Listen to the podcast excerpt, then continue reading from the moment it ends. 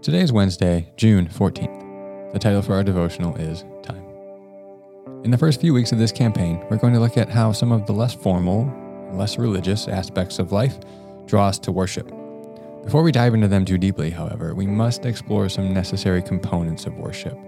Yesterday, we touched on the necessary component of humility in worship.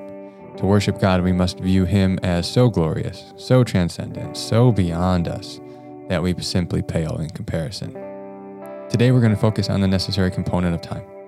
Worship requires time, margin to adore, contemplate, and revere. In his book Soul Keeping, John Ortberg notes two of Dallas Willard's comments to him that are particularly relevant here.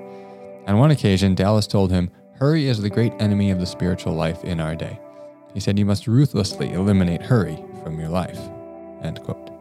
He helpfully notes the difference between busyness and hurry, Busyness is an external function of our environment. Hurry is a condition of your soul. He later says you must arrange your day so that you are experiencing deep contentment, joy, and confidence in your everyday life with God. These ideas have been incredibly formational in my life, so much so that I wrote them in my daily planner to remind me of them when I start to feel hurried. They also influenced John Mark Comer to write his book, The Ruthless Elimination of Hurry, which is fantastic as well. We see this theme of step stopping and unhurrying our life, most notably in Scripture in the theme of Sabbath. This theme is written into the fabric of creation. We read in Genesis 2 2 through 3. And on the seventh day, God finished his work that he had done, and he rested on the seventh day from all his work that he had done. So God blessed the seventh day and made it holy, because on it God rested from all his work that he had done in creation. The Hebrew word translated here rested is the word Shabbat or Sabbath. Depending on the context, the word can mean to stop, cease, or to rest. The Sabbath has been described by Abraham Heschel as a cathedral in time. He writes the Sabbath is to time what the tabernacle and temple are to space, cathedral in time. On the seventh day, we experience in time what the temple and tabernacle represented in space, which is eternal life with God in a complete creation. End quote.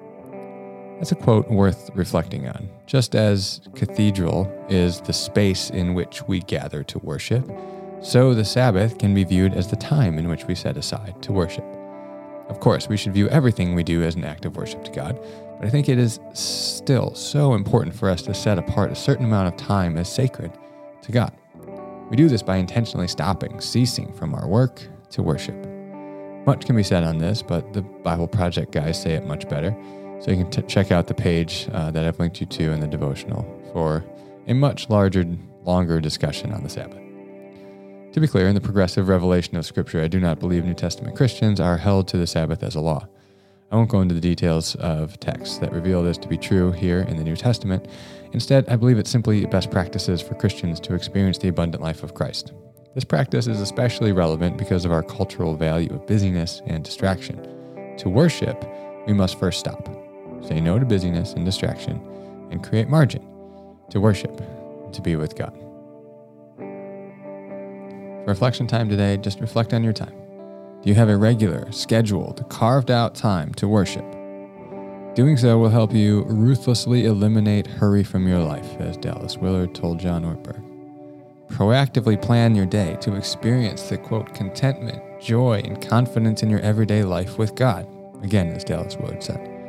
This will require you to say no to other less valuable things. So, what must you say no to in order to make space for worship? Now, be careful that you're not just saying no to make space for non worship or other things. We say no to other things to make space for worship. But be sure worship fits into that scheduled, regular time with God.